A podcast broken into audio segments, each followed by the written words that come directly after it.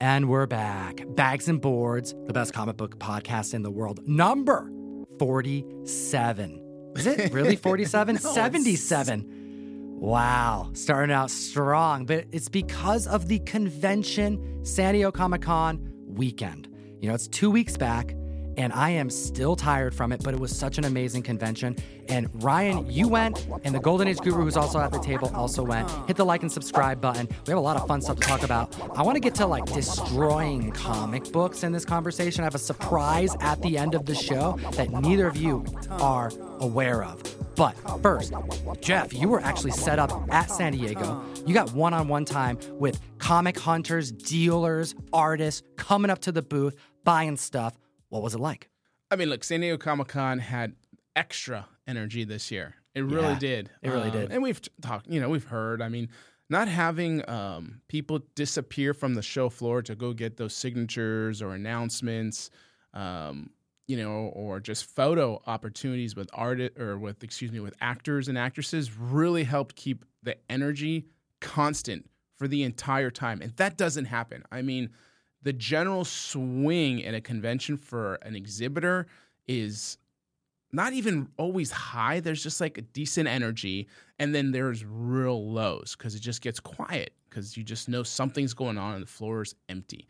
You have to assume it's because of the writer's strike and the actor's strike. 100%. And that's what I was insinuating to earlier is just that people just stayed there and they had a few extra bucks. And I haven't seen a convention where people were digging through the boxes in the front just to get back issues um, like that for probably eight plus years now. Originally, I thought it was maybe five years. And then I started really thinking, when was the last time people were really digging for these back issues? And it has to be at least eight years where people are trying to fill in holes. Key books, there was always there was the keys that people were specking on, and people were still buying keys. But the back issues, it was really fun to see people digging through those books. I went digging. I got like my favorite character in all of comic books. I got Sinestro's first appearance in Green Lantern number seven, I think. I'm not even 100% sure what number it is. I'm just trying to acquire every Green Lantern issue ever. And I finally pulled the trigger on a low grade copy of the first appearance of Sinestro at San Diego Comic Con. And it kind of sounds nice hearing you explain it that, like, at previous San Diego's, this was my first time. Uh, that there were times when people would not be there for a little bit, when everyone would kind of disperse. Is that is that how you're making it? That's how you're making it sound. And I know from uh, this experience this past or two weeks ago now that it was just wall to wall people all weekend. Yeah, and you know, I gotta say, I mean, a couple things from your statement make me really, really proud. First of all, um, I feel like a mama bird who's pushed his little bird out of the nest to fly because I believe there has to be at least one or two podcasts we've done where you said you would never own that book because you didn't think you would ever buy a key book like that. And I think only in like the last three months, that's a short amount of time, you are now buying the first Sinestro. And I opened it up first. You want to know something I to even like the com- to even compound on that? Upon entry of this room, because um, we're going to get into some coverage about this brand new independent company. Spoiler: Ryan's wearing a distillery shirt, but he has a comic book to talk about this publisher. And he said when he was taking the pictures of it to prep for the show, he doesn't want to open the comic out of the bag because he wants to submit it. Oh, that's interesting. You know, I mean, we should talk about like We'll get into all that later. Yeah, yeah, yeah. that's a whole segment. Hey, we're gonna wait on that. All right, so stay tuned. So that's amazing. Okay, but I also think it's amazing that that was in a back issue bin, a Green Lantern Seven. I so wish I remember. I should. I should remember who sold it to me because they had a very, very great booth with uh, a lot of really, really pretty Silver Age books. I was even me, and I'm not one who likes to drool over old books, but I was like, oh, these colors are really good. Oh, there's a very strong lack of spine ticks on some of these books. The podcast is working. It comic only works on Green Lantern, and once I get them all, I'm done. I'm yeah, out. I'm just only- wait. That's how it starts. It's a always starts. But you do mention something. I never really thought about this because I knew like okay, lack of celebrity appearances, less people on the show floor, let alone in the comic section, which is typically like you have to go around a corner, through a door, you know, under into the basement section. Like it's a comic book convention, but the comic books are like in the corners of the room. And knowing that members weren't going to the celebrity section and dropping hundred dollars after standing in line for two hours, an hour, sometimes even longer, depending on the celebrity, means that there's more money for them to buy at the show. And if you're at a comic book show, more likely, you know, increases the odds that they're going to come out with some funny books. And I like that. it's great when you can come to a comic shop or excuse me, a comic show and you actually spend your money on comics. Like it's called Comic Con. And comic books are usually a third tier thought for a lot of attendees, but it was nice to see having that money that they still thought about comics. They're like, oh, you know what? I have this money. Let's go back to where it started and let's put it into a $20 book, a $30 book, and buy a few. And that's exactly what I saw. And I haven't seen that in a very long time. I got a chance to hunt with so many of my homies Davis Ryder, Eris Quinones, even Destiny FOMO. We did a live stream and took a bunch of people around the comic book area, bought some really cool stuff. But we didn't just go down there to drop a bunch of awesome San Diego Comic Con drops. We went down there to debut the Ash Can for Crashdown, which is in previews right now, and you can order issue number one. Support Ryan and I's first published work. We also did some of our first signings. Shout out Michael Calero. Shout out Massive. Yeah, that was a weird experience. That uh, looking back, it definitely feels like a surreal like video that I watched somebody else live through. But we did a, a pretty cool signing at the uh, at the Hero House as well with uh, with Stashly, with Jay Stash himself. You know, like he talks to the big people, the big boys, the celebrities, and it made it made me feel pretty cool. It was it was a cool time. Yeah, it was nuts. We were sitting next to like Aaron Bartling doing signings at one point, sitting next to Drew Zucker at one point, so Micah, just like hanging out with these amazing creatives and kind of getting a taste of what their day was like. We also chatted with Todd McFarlane a lot. Yeah, he's not kidding. We we had several different conversations with Todd uh, of varying relevance to comic books. He got into some weird topics that I wouldn't think somebody would talk about. We should talk about one of those topics. Do you dude. want to? You want I to tell that story? Should, dude, he tells that story to so many people. To strangers, like the first time he meets them. So yeah, I guess we can. A little bit of like Gary V vibes in a good way. I love me some Gary V, but like he's definitely someone who likes to inspire people when he has a brief moment to chat. And he's definitely someone who loves the grind, who loves the hustle. And I don't think I've actually told you this, Jeff. No. So this is a conversation we had. We're um, in this party. Image Comics hosted this party. They have all their toys around. Todd McFarlane's making its ra- making his rounds, and this is like an invite only type of thing. They got food, they have donuts, they had uh, fresh tacos and things like that. And Todd comes up, and we're chatting amongst ourselves. He walks up, and obviously the conversation is now about you know meeting todd because you only get so much time with him and he starts getting into the grind you know i don't remember how it came up CGC but- signings. Oh, I mentioned that he was going nuts doing the CGC signing because of how long it must have taken him. So he takes it upon himself to tell me this story and a bunch of people, right? We're there with AKA Mr. Bolo, shout out Adam, you know, the Whatnot team, Davis Ryder, uh, Jem Mint, Fiona, you know, they're all there. And Todd says, you know, I sat down and I started doing the signings and I look at all the boxes and I am starting to do the math in my head. You know, I'm talking as if I was Todd. And he's telling me in the group that he's figuring out he's going to be here for days. Like there's just, he knows how long it takes him to do one signature. You know, he has this down to a science. So he's doing the math and he's realizing he's got to buckle up. He's going to be doing this committed task for a long time. So then he says something I didn't expect. He goes, Here's the thing, Tom. When you're in it, you got to be in it. You got to do the grind. You got to focus. And I'm over here watching employees, you know, sip their coffee. I look over here and someone's eating a snack. And you know what that means? Let me teach you something. When you put things in this hole, stuff comes out of the other hole. If you want to prevent stuff from coming out of the other hole, you don't put things in this hole. And he's literally telling us that when he's doing the grind as Todd McFarlane, he doesn't eat, he doesn't drink, he just works. And that way, he doesn't have to take breaks. So when lunch came and everyone's like, hey, we're to go get some food, we're taking lunch breaks, he goes, so who's to be here with me? Because I'm not taking a break. And they had to restructure the whole signing so that they could have employees at CGC like take shifts to take breaks because Todd wasn't stopping. That sounds so miserable. You're going to be there for hours just signing. And on top of that, you don't get food or drink or break. so it's like, Todd, I'm glad Todd's put that on himself. But yeah, that doesn't sound like something I would do. But I'm, I'm no Todd McFarlane. So I guess that tracks. Well, hold up here though. How much money is that lost to him if he doesn't? If he takes just, let's ta- say it takes six minutes of your time to get up, stretch, go use, go down the hall, use the restroom, come back, wash your hands. I mean, six minutes of Todd signing is what? Let's just say he does three signature, uh, three seconds of signature. Todd McFarlane swipe. you know, maybe five. I mean, we're talking each one is probably a hundred dollars a sig, give or take. So five seconds, sixty. We got what's like is that twelve um, a minute? So seventy-two signatures, seventy-two hundred dollars potentially in a six-minute piss. What he needs to do is make one more hole, right? And just cut a hole in the bottom of that chair and get his employees to feed him a little snack, give him like a drink with a straw in it so he can, you know, keep signing while he's eating and drinking. And then, you know, everything whatever happens down below the chair happens down below the chair and he keeps signing. Yeah, he needs to get that bag for urine, like a decatheter, and maybe that is what.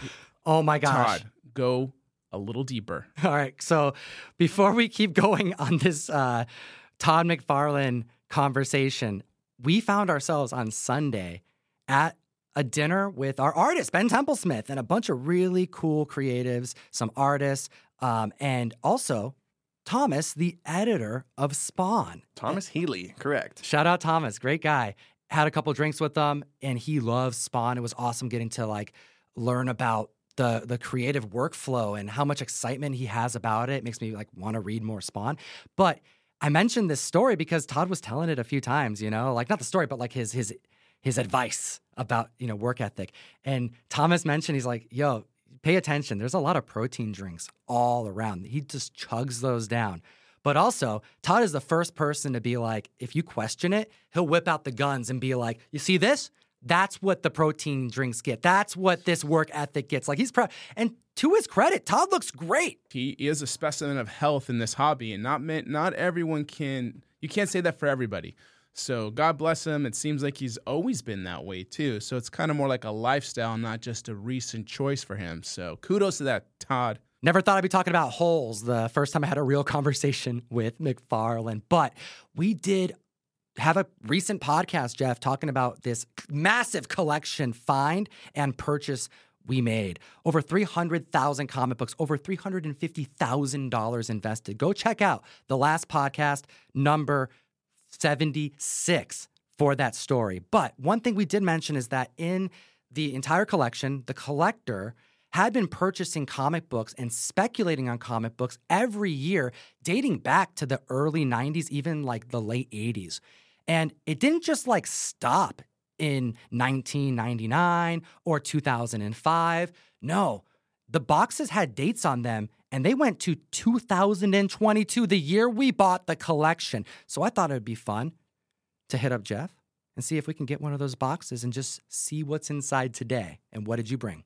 Yeah, so I wasn't sure at first how far his collecting went. Um, we just didn't have that information, but um, I did start doing some digging, and I did find a box that says 2022 on it. Uh, I haven't checked a month. Give me a sec. I'm actually excited about this because I could maybe know more about this than either of you two. Because I've been like reading current books for the last five years, and I don't know if you guys are as well versed in the recent, recent modern stuff. So I might actually uh, know more about this. Per tradition at this point, we've done this multiple times. Let's have Yeah. Ryan So take thi- a look inside. Now this was completely sealed. Yes. Okay, right before we started filming this, so None that's of why us I have brought it. it. Yeah, I said 2022. They still had uh, paper tape on it. We have photos, video. You'll see it here or there, wherever the heck it is. Um, but Ryan's gonna take a peek because he knows this stuff. I don't know, so I don't even know. what's in theory. it. comics or it could be anything. So Ryan's opening this up. Also, I want to remind everybody if you don't want to watch us, you know, you want to like listen to us, if you can't be tied to the YouTube screen, probably watching us on double time, you can find us on SoundCloud, Spotify, not Stitcher. That's ending this year, but iTunes as well. And you can just download that and see it. And what do we have, Ryan? I'm laughing right now. I'll tell you why in a second. Oh, this is like, Hardcovers. Ooh, specking on some trades. Uh, yeah, what, what, which hardcovers are there, Ryan, that you're gonna educate us on? Yeah, Since I you got, know- I got no idea. Since you know it so well in 2022. I was expecting like Black Panther number three, like maybe Tosin shows up in here or something. This is Silver Age Classics, Kona of Volume Two from Dell Comics, Unexplored Worlds from Charlton Comics. Got nothing. I got nothing. Here you go. You got Back to Silver you. Age and Tats- Golden Age. Yeah, you break those there. out. We'll get shots of that. But this collector wasn't just buying comics; he was buying hardcovers as well. What else we got? Batman versus Ra's al Ghul. That's Neal, Adams. yeah. Ooh, that's cool. Hardcover. Still sealed. Can't go wrong with that. So he wasn't just like specking on These are- floppies. these are he was like, too. "Ooh, Ooh, Neal Adams hardcover. I want that." 80 Years of the Boy Wonder, the deluxe edition. That is a Robin hardcover in here. mean, That's pretty cool. We've talked about how massive his trade collection was. Yeah. I mean, we had to. That was. It was the first thing that we handled. It you know, while we were there, we, there were so many hardcovers, and we were just thinking about how much weight everything was going to be to transport. And we have some friends who are like, In a previous really. oh, with Ninjago on the top. You, you, you know, you know that he was ready to order again. Well, let's open up this package because it's got some late, so early Silver Age stuff in here, but and some of this has got Ditko art in it too, which is kind of cool. You know, I don't know if we how deep we want to go. Here's his. What is this? This is the whole. Oh, Slip. wow! Is this his entire order form for the month?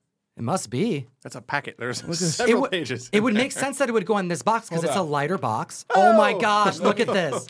Let me just. It's a manifesto. his order form for the month. Oh my goodness.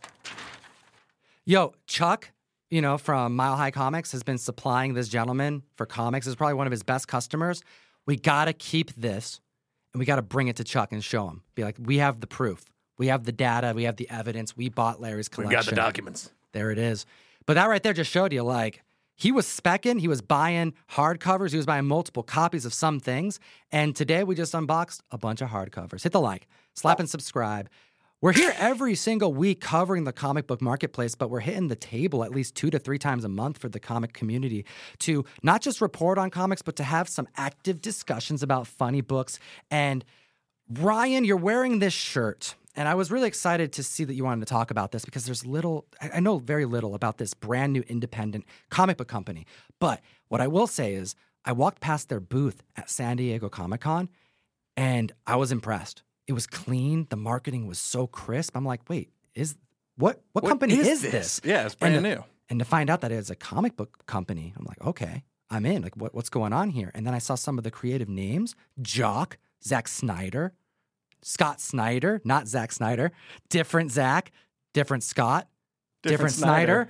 Mirka Andolfo was on this list. Like, spit your shit, Ryan. Yeah, no, I've been on I've been uh, on Distillery since they uh, first announced. I think back in like April or something, which is when I received the email and uh, pre-ordered this limited print run shirt that says like founding fan on the on the arm here. It's got a list of all the creators. Tom barely mentioned a few of them, but that's, that's all on the backside.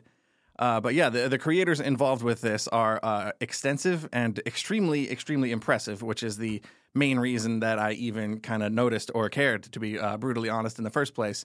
But uh, let me read some of them off for you. We've got Mirka Andolfo, Brian Azzarello, Marc Bernardin, Elsa Charretier, Becky Cloonan, Lee Garbett, Jock, Joëlle Jones, Tula Lotay, Jamie McKelvie, Junko Mizuno, Stephanie Phillips, Scott Snyder, James Tynion IV, and Ram V. And those are all just the uh, founding creators as well.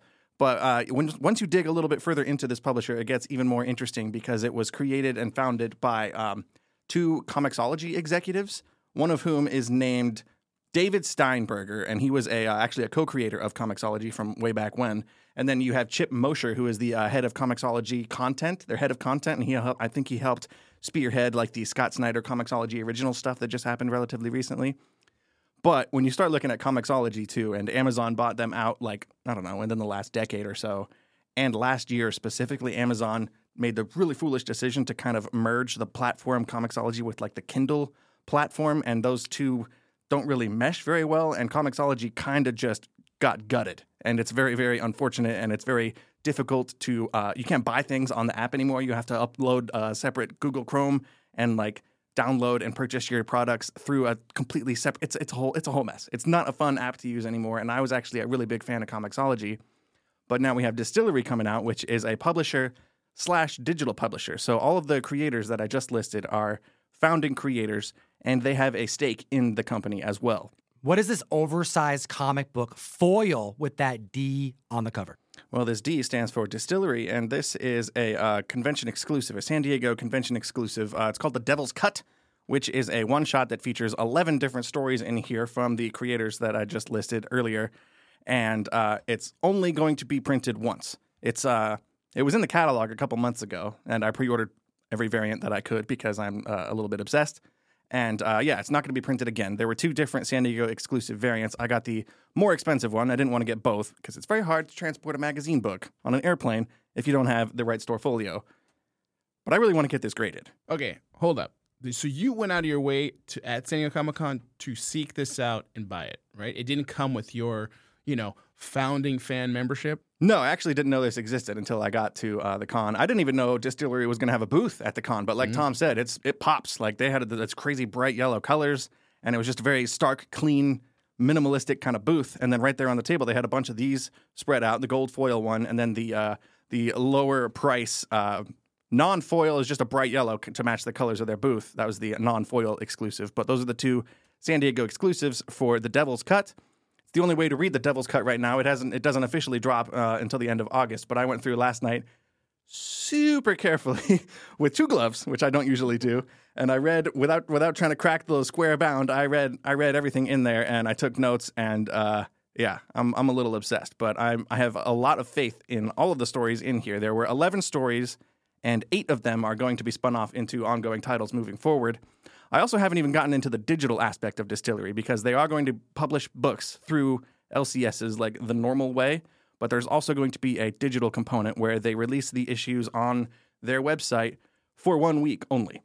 So when issue one of one of these series drops, you have a one week window to buy however many copies uh, people want, and then that's it. They, they you cannot buy them from distillery, but you are able to resell your digital copies on the distillery platform to other people who maybe missed the boat and want to get the digital copy later, especially if it's a low physical print count and you can't they're they're trying to adapt the physical collectability resell market secondary market nature to digital, You want to know what that is eerily similar to? but not like an NFT. Exactly. Yeah, yeah. They specifically steered away from that, which is another reason I'm a little more excited because I'm not on that, I'm, I'm- not on that train. Yeah, I mean the thing I don't like is them taking away from paper to digital. I mean, if They're not tra- taking away. They're doing both. It's going to be Well, it joint release. like. Oh, I thought you were just saying they're trying to curve people into that, especially for the Oh, no. secondary market of people wanting a copy of this to read it. So it sounds like we're not going to reprint this, so you have to only get it digitally. I believe they're going to re. Uh, they're- haven't said anything about not reprinting anything. I think if if a book sells out, I'm pretty sure they'll do like second printings or you know whatever whatever publishers normally do. But as far as the digital copies go, there's going to be a one week window where you can buy it for cover price, I assume, from the distillery website. And then if you miss the boat and you want to buy it from somebody else, you can sell the copy you purchased that week So to that- somebody else, and the creators get a cut oh, so of every only- sale that happens after the fact on the digital side. Mhm. I've heard that for digital uh, NFT art like that. So you're saying that's just for the digital aspect of it. It's Mm-hmm. just a one-time release. Um, you get it when whatever free comic book t- or whatever uh, Wednesday comes out for digital. Correct. That's kind of cool. I dig that. It kind of does like almost the opposite of what you thought he said. Yeah. Because most of the time, you know, if you have it digitally, you know, you're doing it after it comes out on Wednesday to kind of preserve the LCS grind so that they can sell their copies, people can read it physically, and then eventually, if they want to, get it digital so they can not have to acquire the comic books one by one to read the story. But in this particular case, they are actually limiting the digital acquisition to such a small amount of time that it kind of creates it as its own collectible, which is one thing, but it also then makes it so that you really want to get the physical as well. I dig that because um, instead of just having something like Comixology, where you're just buying the book and it's just a digital version, this is actually a collectible version that you can have for the cost of what is the cost? Is it like a normal price of a book, or is it something? It, I assume it's going to be a little more than a regular book, because at least the Devil's Cut, the preview, it's almost like a preview ash can, if, if you will. Uh, it's definitely magazine size. It's bigger, uh, but I don't know the exact price yet on the on the actual standalone series. I'm assuming they're going to be more than four dollars though. for the digital. Probably, I would assume they match the digital and the uh, physical prices, similar to what Comixology did. But yeah, Comixology, you could just go on and buy an issue anytime. This is like the inverse to what Bad Idea does in that they will never make a second printing, third printing, fourth, etc. like other publishers will do. What they'll do is they'll release issue 1, that's the print count, that's the release, and then they'll make a not second printing cover. They literally put that on the comic book and that they are very outspoken about going back to the well and just reprinting as much as they need to to meet any demand that there is for the comic. But knowing that it's not a second printing means that there's not a limited amount of them because they didn't go to back to press one time. They can go back to press on that anytime. Sh- just shooting the collectible in the foot and saying this will never be a collectible because we can just endlessly make them. What's cool about the Devil's Cut is the 11 stories in here are also uh, original prequels. They aren't previews. They're not like samples of things that are going to be coming out in the new series that are launched out of this one shot anthology series. So these are uh, first appearances of all of these characters are going to be in this Devil's Cut one shot. Uh, the first book that's actually coming to press is currently in the catalog. It's going to be called Gone. Uh, it's written and illustrated by Jock, and it spins out of one of the stories called The Stowaway from this book about a little girl in a dystopian future who tries to like steal bread off of a ship, uh, a supply ship that suddenly takes off, and she just barely manages to uh, like leave the ship with before getting like blasted off into space as a little stowaway like street rat kind of kid. So I'm interested to see how that story continues, and I'm very much going to check out Gone when it comes out in October. So there's 11 stories in this thing? Yes, most of them are like five pages. There's a couple in here that are like eight or eleven, but yeah, it's a it's a bunch of little short stories, and I loved most of them. But it's an anthology, so yeah, they can't they can't all be my jam. But the things I didn't like are going to be somebody else's cup of tea, and I, I'm I'm just excited. I'm excited to get my hands on a reader copy of this because I am never going to open this again, and I want to get it slabbed and sent off and not have to worry about it because it's uh, it's already going up in price. I checked eBay last night. I want to see some attaboys in the comment section below for that. We're trying to like enable the collector within you, Ryan, and we're we're bringing that out, and, I, and I'm excited. I want to talk about destroying comic books. I want to talk about manufactured collectibles here today. Um, there's a YouTuber friend of mine, Bryce Comics, who released a interesting comic book, and he did it in a very unique way. And what ended up happening is a little controversy, but overall, it has showcased what I think is just a disdain for parts of the collector's market that I want to talk about. Because I think at the root of it, it's about destroying comic books. Yeah, we're talking about, right, um, just how to make something that is printed more scarce because we are, when I say we, really, anybody who's printing a comic book, there's a minimum that you have to order, correct? And which is I think different from Marvel and DC, right? And that then there's also trade dress versus virgin versus foils, and I think you could speak on that better just to get an understanding, right? Because I have like maybe a slight, um, some slight knowledge just gravitating around you how it is, and it just seems like for you to print anything really uh, limited isn't necessarily an option, and so it almost like your hand is forced to have to destroy comics to get to a limited amount of comics, which is just which is just a little interesting on how you know you have to destroy to create. And it's so I, I don't know. I, maybe you can go deeper into it because I'm not even sure on all the numbers. Can we dumb it down real quick for like the Ryans in the in the audience here? Because um, you guys are talking specifically about store variants, right? And like any any LCS owner is able to just order like eight copies of Moon Knight that week, for example, right? Like there's no minimum order requirements for regular books through a local comic shop, unless you're talking about like 1 in 10s, 1 in 25 ratio variants type thing.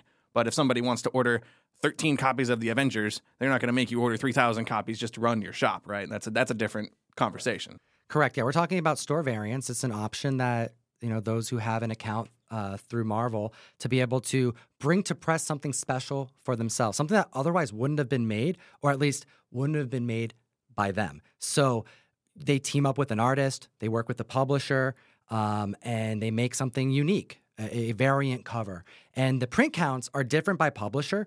And rule of thumb, if it's like a smaller publisher, you're going to be looking at like between 500 and 1,000 minimum print run. And that includes the different versions of the cover trade dress, virgin, color splash.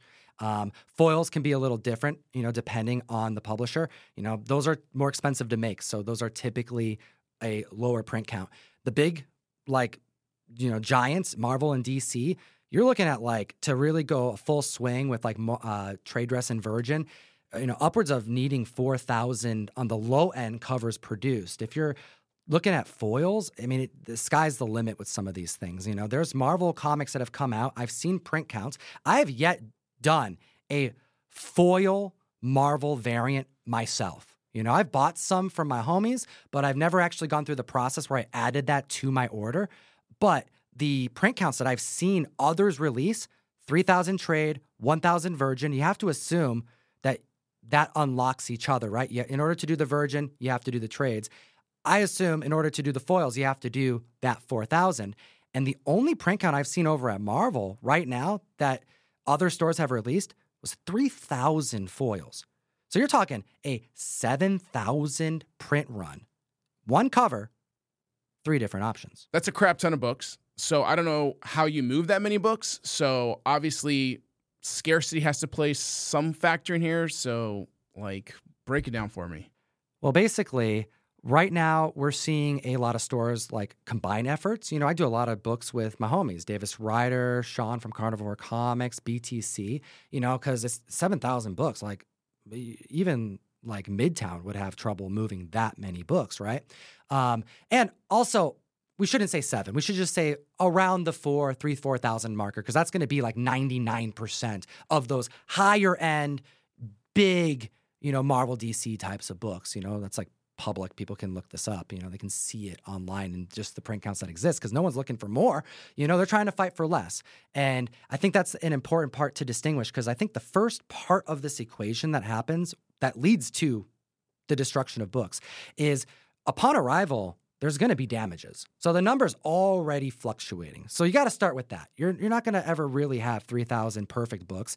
You're going to have books that have torn covers and books that you're never even going to want to break out to sell. So, you know, 3,000 is almost hardly ever the true number. It's always going to be less. Wasn't there a time when like a forklift drove through like a whole case of comics for the mail call one time and like it totally obviously destroyed that whole case worth of books and like so yeah, like you're destroying stuff uh, intentionally or not, like right out the gate sometimes.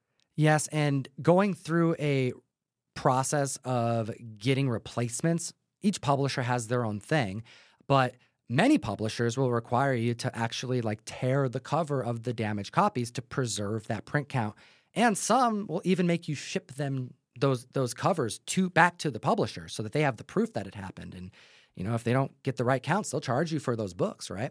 So there are processes to this. Um, on the other end, you know, as far as like um, just straight up getting rid of books, you know, the books that I can think of where we've actually had to destroy, where we didn't necessarily have to do it, was because of um, I'm trying to think like the most recent one. I would say 300, the 25th anniversary issue number one. Um, the virgin minimums of that book were 500, right? And I knew upon arrival, we were going to have damages, probably 25, maybe 50, maybe 100. And I saw a lot of people already cutting their print downs, their print counts down to 300. And I thought, that makes sense. The book is called 300. We're going to have a cert on the back. Do I want it to say 432 printed of 300 issue number one? I thought, no, it actually would be a cooler collectible to have it be a round number. And it wasn't even my idea. There's a lot of other stores that did it. But that's a small number. I want to get back to Bry because this all has to do with something recent because this has happened time and time again. This is nothing new. Well, Bry had a couple of things go strange with a Gabriel Dell'Otto cover release. Now, he did a full breakdown of what happened and talked about it on his channel. I encourage you to watch that. I don't want to dive too deep into it, but there's a couple parts to it that I think if it was just one thing, no one would care if it was just one of the few things that went wrong, rather one of the few things that people, you know, could complain about. But because there was a few things, it kind of all compiled to a lot of conversations about this very topic destruction of comics, retailer variants, and how they're sold. This is the part of collecting and business that is either going to rub you the wrong way or it's not. This is where we got the mystery boxes things and people manufacturing scarcity for comics to to make something, you know, creative and fun for the hobby. So there was what Amazing Spider-Man 26, uh, Gabriel Dell'Otto cover, and there was uh, 480 that were put aside, if you will say, that were to come back 9.8. And that was a print run of 3,000 for the trade dress. Now there was a virgin version that's only going to have 29.8 or better. Okay.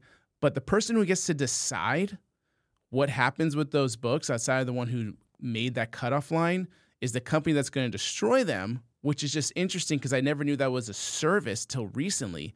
So CGC will take an entire 3,000 book run and you let them know that you need, let's say, 480, like in this situation, nine eights or better, and they will destroy the 2,520 copies for you and or the 980 if you're doing the Virgin, which is fascinating to me. So the goal with this is to make a very low print Gabriel Dell'Otto cover. Like out the gate, as someone who doesn't do a whole lot of grading, but has already admitted this very podcast that you're going to be dabbling, like what are the things that you think of first because i i can completely empathize with people who are like wait a minute cgc the grading company is the one who's doing the grading and the destruction but also who else would you want to have it done by? It by feels off. It feels off because if you're going to send that many and they're going to be like, okay, cool, we got 489.8s or better, but we have all these other ones that uh, didn't get that high of a grade, or like uh, maybe they did. Maybe you got all of them at 9.8. oh they probably didn't even get to them they go through until they find the high grade and once they get that number they toss the rest So there's some part of me that's like kind of winces when I think about like perfectly fine comics, especially beautiful Gabriel Dell'Otto comics, just getting trashed because you're you're meeting a, a specific arbitrary number. But at the same time, are they supposed to CG? The other alternative, I guess, is CGC sends those back to you as the client, and then you destroy them, and then send them back to Marvel too, or like it just feels like the other option would just be way more of a of a headache and a runaround. Well, there's no reason to send them 3,000 if they're not going to destroy them. The traditional way to release a book and get nine eights out the gate is to send a stack of books that you want and you send it in for like a pre screen where they'll grade a certain amount trying to get that to you. And whatever that amount is, once they hit it, they'll reject the rest so that you don't have to pay the full cost to get back lower graded books. But you wouldn't send them the whole print run. In this case, this is for the sole purpose of this comic only exists in this form. There's only 480 of them in a trade dress. There's only 20, making the entire print run 500. Knowing that means that 3,500 comics had to be tossed, I think is already something that, as you said, makes you wince a little bit. You're like, I don't know if I like that. But hey, I'm someone who threw away at least 100 300s to make it a 300 round number. It's just different ends of the spectrum. But I want to get into why that bothers people, but also compound this with this has been done before. It happens all the time. But because this Gabriel Dell'Otto art was realized after the fact that it has been used before in Marvel Italy, in, in production for like a graphic novel, I believe, a foreign comic from like two th- the early 2000s has used this cover. And that coming to light, not being realized that this art has been used before and is old, I think it compounded the issue. Yeah, the disconnect between um, foreign versions or company brands that share the name Marvel is interesting. Okay, and it's not a surprise that they're not all communicating with each other because this was what Marvel Panini or something along those lines that put this out in 04 and 20 years later we're re- it's resurfacing now as being pitched as a new cover through Marvel who I don't US Marvel who didn't even know probably But also, there's like this whole other component on here that these were sold in Bry's mystery boxes too. So that's like, what do you what do you get? You know, it's a is it is it was it a guaranteed? Is it like a one per box thing with the box? One per box. You get the 9 8 trade. Okay. You may get the Virgin. And that's how they were all moved. They sold out real quick, especially because he also adds other things in there. There's chase books, etc. But in this particular case, there was a manufactured scarcity for this book. And really, when you go down the line, it's not wrong to destroy books. Like that happens, you know? There's a part of the hobby here where you're creating the scarcity. But then also, you're working with artists who have control. And, you know, I'll, I'll tell you, I've done Gabriel Dell'Otto covers before, and I have done original Gabriel Dell'Otto covers. But also, I've worked with other publishers, and I won't get into like specifics, but like, I've been hit up with existing art, like, hey, it's never been published, by the way. You know, that's that's unusual in this, is that this has been published before. That's not something that's, you know, something that you would want to know so you can solicit it. I actually personally think it's pretty badass that an Italian version of a book of Gabriel Dell'Otto that exists that I can't ever get now exists for the first time. So like I can see the inverse of that. Like that's kind of cool. But he sold it as a mystery box because everyone was guaranteed one because there's solid numbers. You can guarantee something and you're guaranteeing something cool. Yes, the book spiked up in value. And in regards to Gabriel Dell'Otto's like, you know, place in all this, he's a very popular artist, you know? You got to get in line to work with him.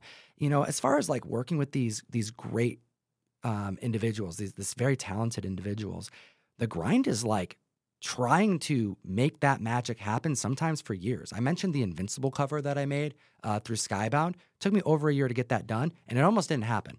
You know, working with Gab for me took me years to make happen. And I did it with the homie, shout out Sean from Carnivore Comics. We made this badass House of Secrets 92, first appearance of Swamp Thing.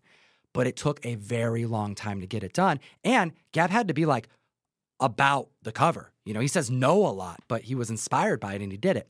But there's also a lot of creators that are just making a bunch of stuff. You know, I've worked with publishers where it's like, here's multiple pieces of art that we said no to. These are the ones that we said yes to. And they're kind of like renditions of the same art. They're just like the character looks a little bit better in these versions, so you can pick from these two. But I've seen the others because that original art ends up coming to the market. And you go, oh, that's kind of like an alt cover to something that exists, but it never made it to press because the publisher said no. So also, publishers are managing a crap ton of titles, and that's a lot of artwork. They're collecting this artwork over time in certain cases. And there are times where if you want to work with Gabriel Dell'Otto, he may have something that he drew a while ago that he is now bringing to Marvel or another publisher that you can buy. Now, the unknown of it being released in the past, I imagine that that was a slip up, or maybe Gab's team didn't think it was a big deal because it was never published in the United States. yeah, that's an interesting one too. Um, you know what what they knew and didn't know. You know, you can always just go with the benefit of the doubt. And which you do the same thing with Bryce. Either you trust Bryce or you don't, or you trust Gab or you don't, you trust Marvel or you don't, or you trust CGC or you don't. That's what this hobby is about. You either trust these people or you don't. I choose to trust quite a few of them.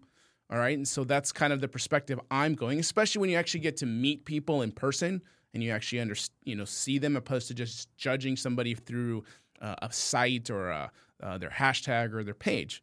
So that's just kind of the way I choose to go with it. And, you know, like I said, some do and some don't. So um, it's an interesting factor because that's the four things, right? CGC destroying books, um, right? The the nine point assigned grades, the mystery boxes. It's all this crazy perfect storm of just things that people can all really hate all at once, and it just relives itself.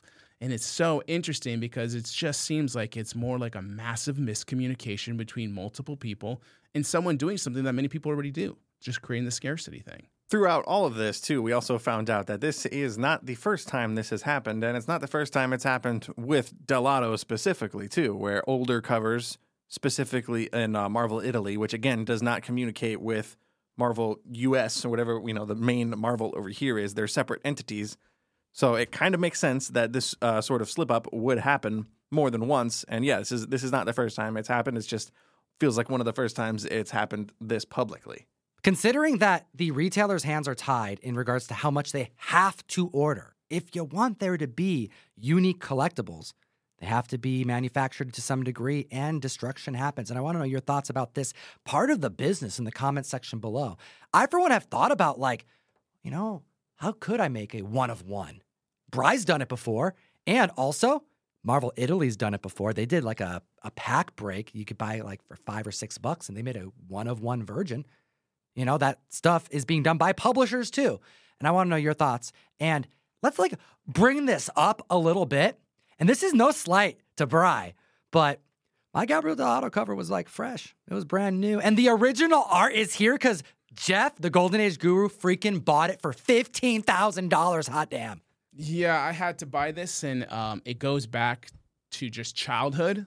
There's a reason I bought this. You should re tell that story, man. There's some new people here. We're going. Yeah. All right. I don't also, know this story. Yeah, you don't know the story. There's a lot of new people here. We're go- we just hit 60k on YouTube, so that's pretty cool. By the way, let's get to 100K this year, guys. There's a lot of people who don't hit that subscribe button and just watch. Listen, we're in your feed already.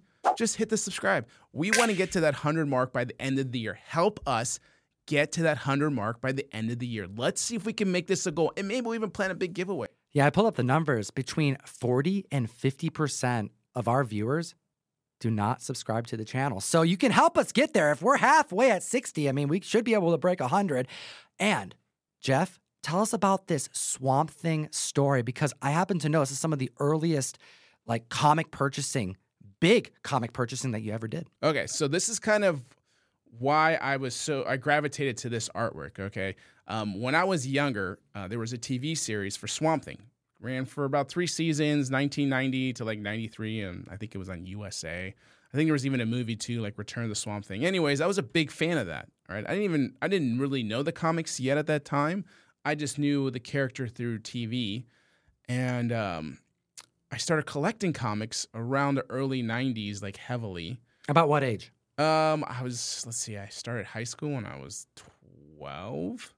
All right, I was like young, and so um, along that time, I started going to conventions. I mean, conventions were just so much easier out then. You know, like I met Stan Lee and with no line, and you could walk up to the guy and talk to him for free and get an autograph. I mean, this was that type of time.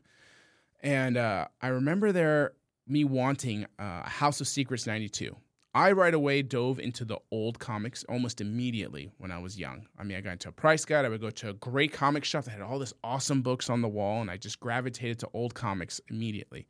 So when I went to a show and there was a House of Secrets 92 there that was signed by the creator Bernie Wrightson as well, and it was raw. This was like 1993, 94. Okay. I remember buying that book and being so excited. It was the most expensive book I ever bought. I had to split it with a friend. Okay, it cost two hundred dollars and it was allegedly a VF plus at the time. And both of you had to pay two hundred. We each paid a hundred. Okay. Okay. Did you ask your parents for money? Like, how did that go down? I just worked for money and I hustled comics.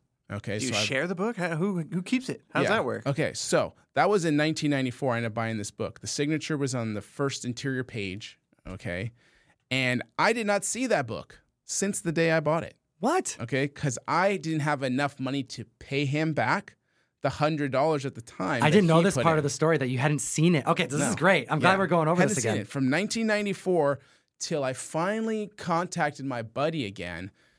And I think this was it was pre-pandemic, so I think this was 20 I think this was like 2019 It had to have been. around there where I contacted he's like, dude, do you still have this book? You don't care about it. I clearly care a lot about it. He's like, yeah, man, I got it. I think it's at my mom's house still. I was like, God, what could that mean? Where has this been for the last, you know, 20 plus years, 25 years, right? And uh, sure enough, he finds it. We meet up and I get it. And I'm looking at it and I was like, oh, this is a nice book. It didn't get like kicked around, nothing like got damaged on it. And um, we try to figure out a value. I was like, hey, I was half into it, you were half into it. Here's kind of what it sells for. I'll just give you half the money, its value. And he's like, great, no problem. He didn't care. All right. So I got the book back and I and I remember opening it up and like the signature was huge. I was like, whoa, and a big gold marker. I did not remember any of that. Okay. I mean, it was like, it was gigantic. I'll have pictures up here. I'll bring some, I'll send some photos of it. And uh, so that book always kind of had this place because it was something I bought. I hadn't seen. I always thought about it. I just never really was, took the initiative. And then I finally was like, you know what? I'm getting this freaking book back. And then um, my wife also loves Swamp Thing. And she got me one of our first anniversaries, like a Swamp Thing comic number nine. She didn't know anything about Swamp Thing. She bought some comic from a comic store. They sold her and she gave it to me, which was awesome.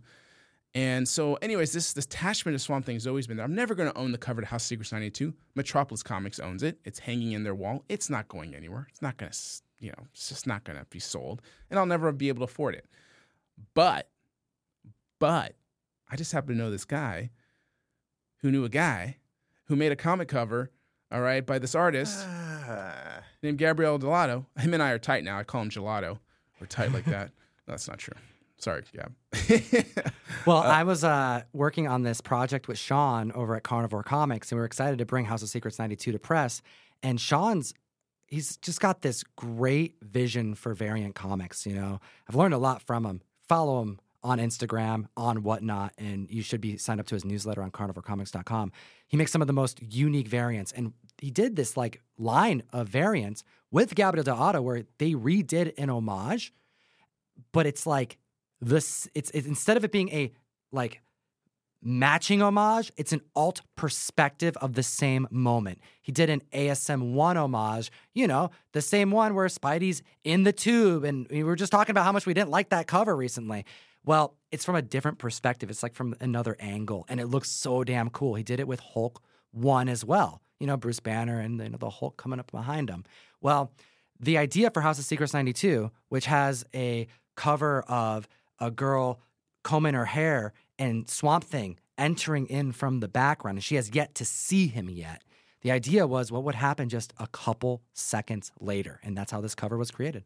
Yeah, and I saw some pr- pictures of what I was getting, and I was, I mean, it was instant. I was like, yep, that's it. I mean, I did not expect to. I wasn't in the best place to do it. Luckily, they they do have a great payment plan too. By the way, six to seven months, made little payments along the way, great communication, and finally finished. Got it shipped to me, and um, it's been sitting. I've been trying to do this video with you for like a month and a half. It's been sitting on my floor for a month and a half. How sealed. hard is it to like not open up that original art that you paid that money for? Yeah, it was it was not easy, man. I just I kept looking at me in this in this thing. I was like, is it okay? Can I leave it in there that long? All right, know. Jeff. Well, th- today's the day. Let's take a look at this original piece of artwork. All right, good thing it's in the other room, so I got to go grab it. so hang tight. Let me go get it. Hand it to me though, because I want to present it to you. I want to see your reaction.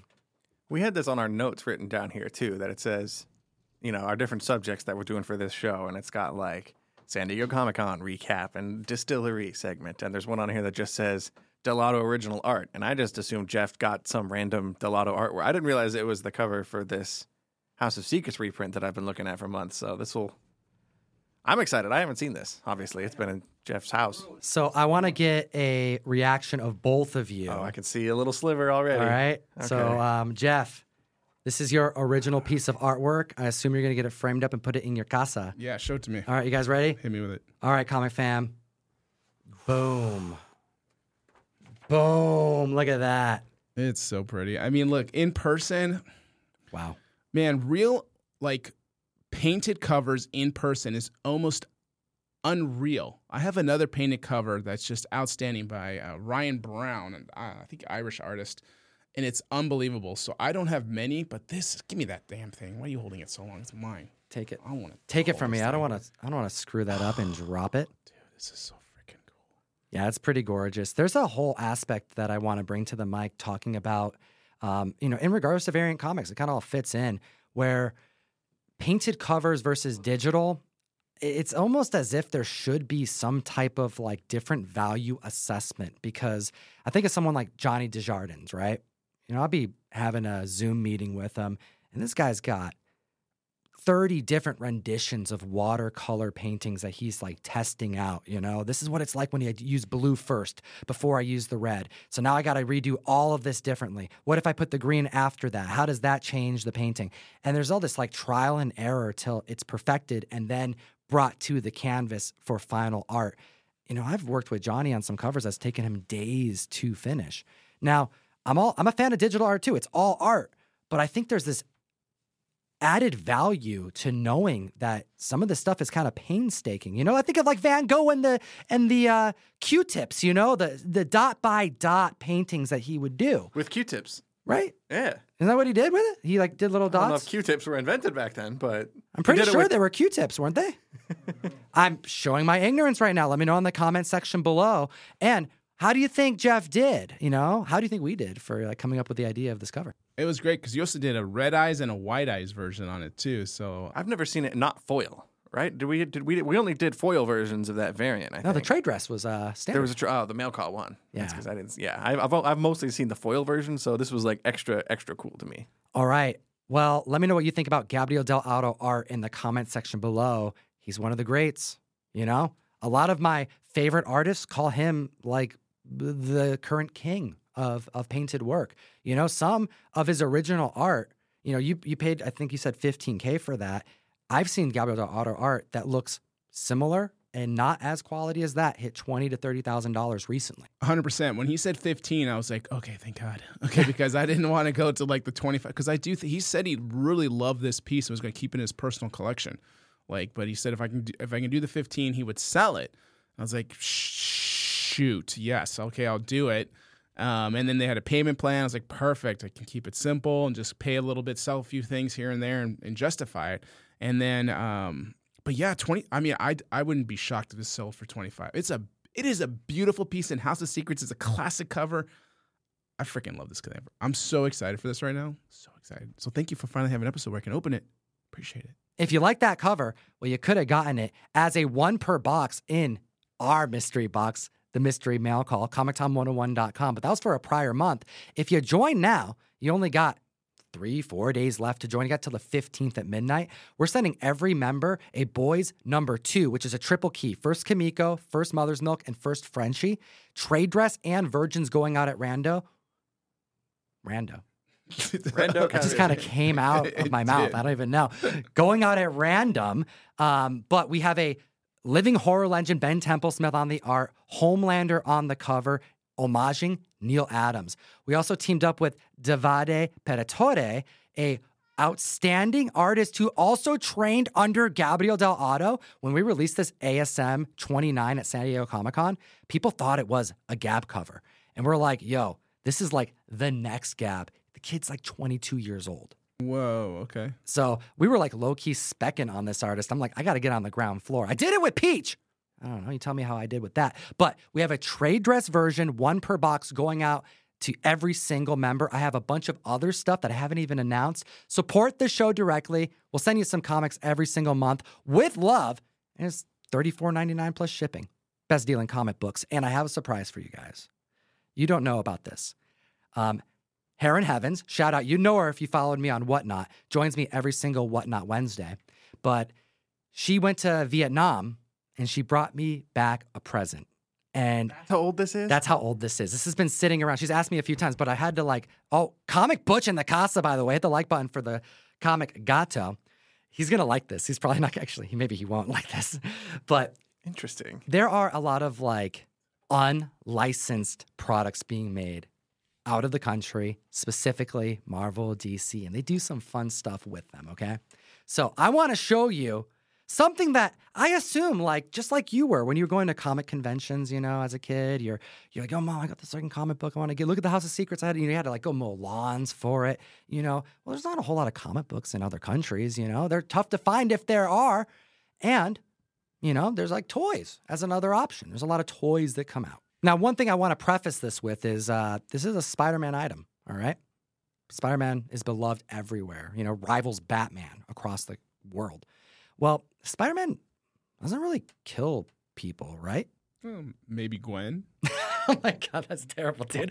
the Green Goblin. Uncle Ben. Yeah, you shouldn't let that guy get away. Well, God, this got dark. Well, I want you to picture, like you to picture yourself. You know, like you got your kid there. They want to get a Spider-Man toy, right? And you're like, oh yeah, it's like a kid thing, right? It's a superhero. You're gonna love it, okay? And uh, Oh, look. I'm gonna break open this. All right, comic fam. Um, take a look. You've been hiding this good because I'm here like every day. For, and this, she went to Vietnam like months ago. This is a Spider-Man toy for your children, comic fam. Oh my God. And I want you to guys to describe it for our audio listeners. All right, battery operated Spider-Man. And first, I want you to see the case it came in. Okay, Okay. look Can at this we look? case. You can look at the case. I'm gonna cover up a little bit here, but it looks like a normal like Spider-Man. like from the movie, from Right? the original Tobey Maguire movie. right, right, That's right. Awesome. So this is a little bit different, okay? Battery operated. Get ready. Duck and cover because Spider Man's ready to shoot ya. Spidey doesn't swing; he military crawls. Which is terrifying. Oh what are you seeing, guys? Talk about this amazing toy that you can get your children. This is A Team Spider Man. He literally is military crawling on the floor with shoulders shoulder with an AK 47. He's rat tatting the enemy. This is amazing. So yeah, he's just crawling across the table. He's got a gun, and uh, yeah, he the, the the tip of the rifle is is red. It actually lights up red. And I just thought this would be a cool thing to see. You know, people experience our superheroes differently in other countries, comic fam. You got to just be open to the diversity, you know? I have never seen Butch voluntarily like jump off the table in the middle of a recording. He loves being up here with us, but we scared the crap out of him just now. What do you think about this, Ryan? Uh, this is amazing. I think we need a whole line of these guys. You need like a like he's got this giant rifle in his hands. He's got bare he's a high schooler from Queens, and he's got this thing. He's I don't even know what kind of gun that is. It's a, big- it looks like something the Punisher would use. It's got a big scope on the top. Dude, like it, it- after Gwen had her like just terrible fall and tragic accident, I'm surprised that Peter just didn't say screw He's it. got a knife on it. Oh, on he's his got a knife on his like Rob Liefeld pouch. Yeah, he's got a big utility belt, and there's a huge like, combat knife just strapped to his back. This is a different kind of Spider Man. Dude, it's basically spider boots, a spider shirt, no gloves. He's got bare hands, and then like some jeans, blue jeans. Also, the eyes are way too far apart. Uh, They clearly just like re-sprayed some kind of like GI Joe or something they had. But Yeah. like, why did this pop in their head?